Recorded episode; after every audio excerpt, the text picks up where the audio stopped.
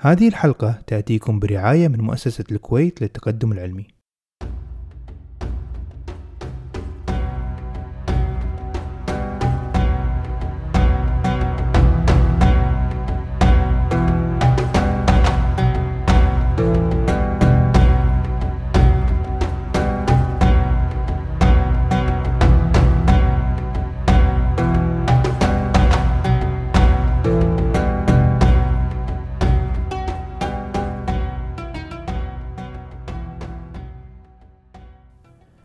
السلام عليكم. قصة اليوم ليست ببعيدة عن الأماكن التي نبتدئ فيها رحلاتنا في هذه السلسلة. فسوف ننطلق من خوارزم، تلك المدينة الفارسية التي كانت تعج وتضج بالعلماء وتصدرهم لشتى بقاع العالم. ففي العام 780 للميلاد ولد محمد بن موسى، ذلك الصبي الذي سيسرع عجلة تطور العلم والرياضيات والتكنولوجيا التي نشهدها اليوم. وسيجعل عهد الكمبيوتر يصل بوتيرة أسرع مما لو كانت الدنيا بدون أعماله في الرياضيات. فالجوريثم التي نستخدمها في العمليات الحسابية في الحاسوب مشتقة من الجوريتمي في اللاتينية والتي بدورها مشتقة من الخوارزمي. بطل هذه الرواية. محمد بن موسى بانت عليه النباهة في الحساب منذ سن صغير. وأيضا في سنه الصغير انتقل إلى بغداد مع والده الذي يبحث عن فرص عمل للتجارة هناك. وفي روايات أخرى انتقل لأحداث سياسية أجبرته للانتقال إلى بغداد. هناك في بغداد عاصمة العلم والتجارة في الحضارة الإسلامية في تلك الفترة خصوصا قبل القرن الحادي عشر حيث كانت هي الثقل قبل أن تزدهر عواصم إسلامية أخرى تعلم الحساب والرياضيات وكل فنون الهندسة التي يمكن تعلمها من الكتب المترجمة من اليونانية مثل معادلات ديوفانتوس في الجبر. والذي في الواقع مسمى الجبر لم يكن اسمه كذلك حتى اخترعه محمد بن موسى الخوارزمي بنفسه لاحقا.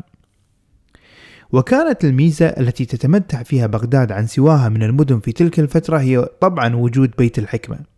أكبر مكتبات الإسلام ودور الترجمة للكتب من جميع الملل والنحل في ذلك الزمان.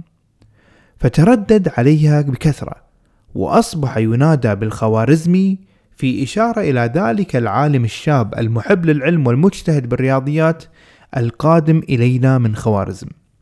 حتى انتهى من كتب الحساب والهندسة. فوصل إلى مسامع حاكم الدولة المأمون.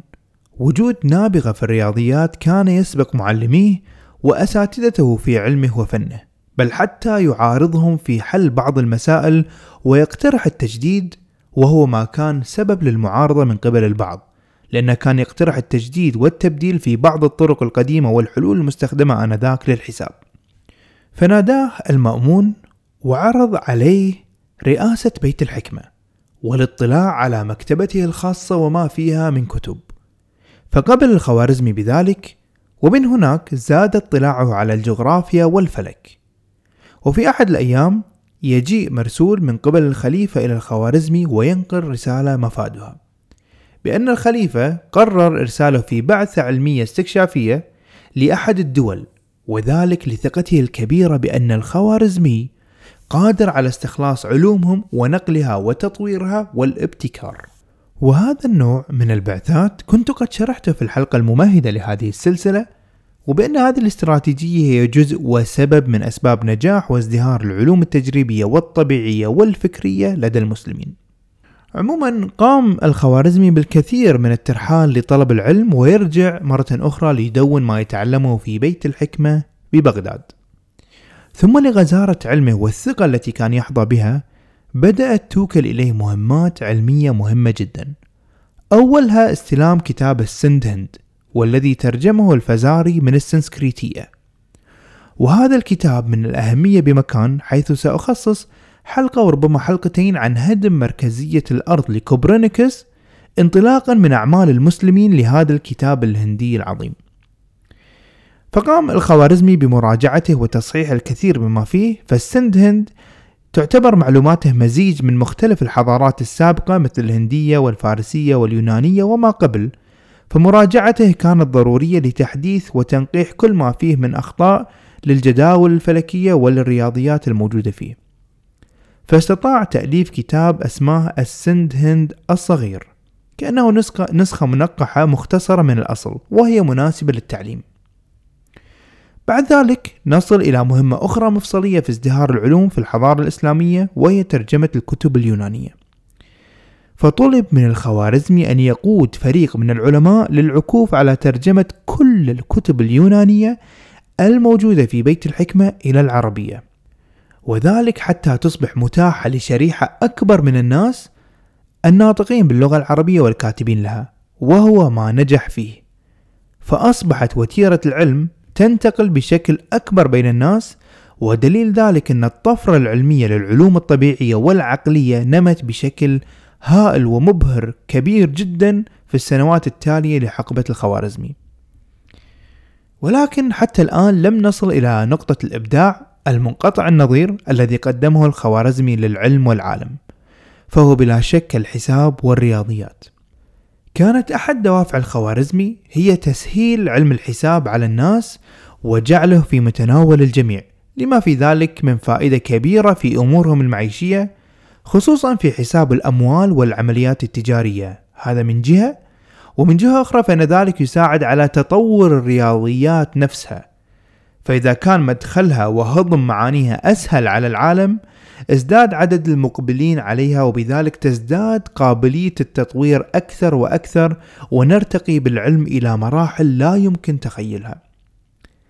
فاستفاد الخوارزمي الكثير من قراءة الكتب الهندية ومنها تعرف على طريقة كتابتهم للأرقام وطريقة حسابهم. فسابقا العرب والمنطقة الإسلامية بشكل عام والغرب الأوروبي كذلك كانوا يستخدمون الجمل الرياضية للأرقام والعمليات الحسابية. مثلا حرف ألف يرمز إلى الرقم واحد وحرف الباء يرمز إلى الرقم اثنين والياء إلى عشرة والكاف إلى عشرين وهو نظام معقد شبه عقيم غير قابل للتطوير. والأوروبيين كذلك لديهم نفس المشكلة مع الأحرف الرومانية. فإذا أردت أن تكتب رقم فيه الآلاف فتحتاج إلى مجموعة حروف تمثل هذه الأرقام. يعني رقم كبير أو أحرف كبيرة بجانب بعضها البعض تمثل رقم بالآلاف. فإذا أردت أن تعمل عمليات حسابية يبدو الأمر وكأنه أقرب إلى الاستحالة. حتى جاء الخوارزمي ونقل عن الهنود الأرقام الهندية والنظام العشري الذي يعطي قيمة وضعية لكل رقم حسب موضعه. فصار عندنا آحاد وخانة للعشرات وخانة للمئات وهكذا. ثم تأتي القفزة الأخرى وهي مع الصفر. الصفر كرقم ومبدأ له تاريخ قديم جدا والبحث فيه يحتاج تدقيق وتخصص أكثر كمنشأ كتابي. ولكن بشكل عام أخذه المسلمون من الهنود عن طريق الأرقام الغبارية. فالطريقة العملية التي كان يستخدمها الهنود في الحساب هو وضع لوح خشبي وينثرون عليه الغبار. ثم يرسمون بأصابعهم الأرقام ويجمعون ويطرحون. وفي محل الصفر يترك الغبار على اللوح كفراغ. الآن هل يترك فراغ تام أم كانوا يضعون نقطة تعبيرا عن الصفر؟ حقيقة لا أعلم والمصادر متضاربة ويحتاج تمحيص وتخصص أكثر من ذلك. ولكن الأكيد أن الهنود كانوا يسمونه صونيا والأكيد كذلك أن الخوارزمي استوعب الفكرة وأسمى هذا الفراغ أو النقطة بالصفر. ذلك الحدث يعتبر ثوري جدا في العلم وثوري جدا جدا في تطور الرياضيات كما هو واضح. ودون الخوارزمي كل ذلك التفصيل في كتابه المعروف جدا الجمع والتفريق في الحساب الهندي. وبما أننا لازلنا ندور في فلك الأرقام فهناك معلومة متداولة خاطئة حول الأرقام وهي أن كل رقم يأخذ قيمته من عدد الزوايا التي يحتويها بالأرقام الإنجليزية اليوم وهذا الكلام غير صحيح. فعند النظر إلى الرسم الأصلي المنقول عبر التاريخ لهذه الأرقام لا نجده يشابه الرسم الذي يستخدم مصاحبا بالعادة هذه المعلومة المغلوطة. عموما فلنرجع إلى محمد بن موسى ونعاين قفزته العلمية التالية. وهي قفزة عملاقة لتأسيس علم كامل ظل في كتابه المصدر الرئيسي للعلوم في أوروبا لفترة متأخرة جدا وهو علم الجبر. فقد اجتهد الخوارزمي في حل المعادلات من الدرجة الثانية. وكما هو معلوم فإن الخوارزمي ليس أول من قام بحلها. فقد سبه بذلك البابليين والإغريق والهنود ولكن ما فعله الخوارزمي هو وضع بتفصيل وتبويب شروحات وخلق علم من معلومات مشتتة هنا وهناك وأضاف حلول هندسية عن طريق المعادلات الجبرية وذلك مهم جدا لحساب المساحات وبذلك تكون مهمة جدا في التصميم والبناء وغيرها في الحياة الواقعية. وأكثر أهمية للتطور النظري للرياضيات لاحقا. وكل ذلك فصله في كتاب المختصر في حساب الجبر والمقابلة.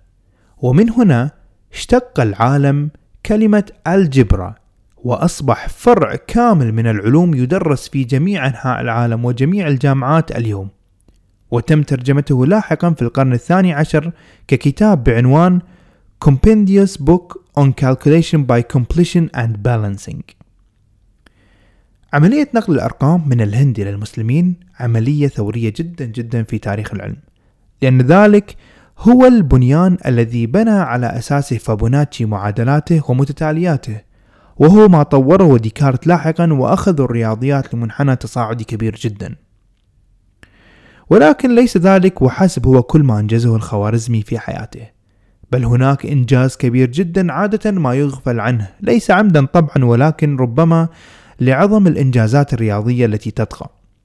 ففي أحد الأيام ولأن الخوارزمي شغف وعلم غزير في الجغرافيا طلب منه أن يقوم برسم خريطة العالم. تعذر في البداية ولكن مع تزويده بأكثر من سبعين جغرافي للعمل على هذا المشروع الضخم وافق على ذلك. وبعد العمل لمدة طويلة صحح فيها الكثير من المعلومات المتداولة من على ما ورثه العالم من عهد بطليموس والكثير من المواقع الجغرافية. فقام بتصحيح مواقع واحداثيات الدول وصحح أحجام ومساحات الأراضي والبحار وبالأخص المدن والبحار حول آسيا وأفريقيا. وكل ذلك دونه في كتابه المشهور جدا الذي أسماه صورة الأرض. وبذلك يكون رحمه الله قد قفز قفزات بالبشرية وهي قفزات عملاقة حقا في رياضياته وحسابه وجبره الذي من دون شك كان أساس للعمليات الرياضية ودعامة للعلوم التجريبية وازدهارها في العالم الإسلامي والعالم لاحقا. هذه باختصار قصة عالمنا الخوارزمي. ألقاكم غدا بإذن الله مع قصة وسيرة أحد أهم العلماء وواضع أسس العلم التجريبي في الكيمياء وهو أبو الكيمياء. أودعكم على الخير والمحبة. كونوا بخير وإلى اللقاء.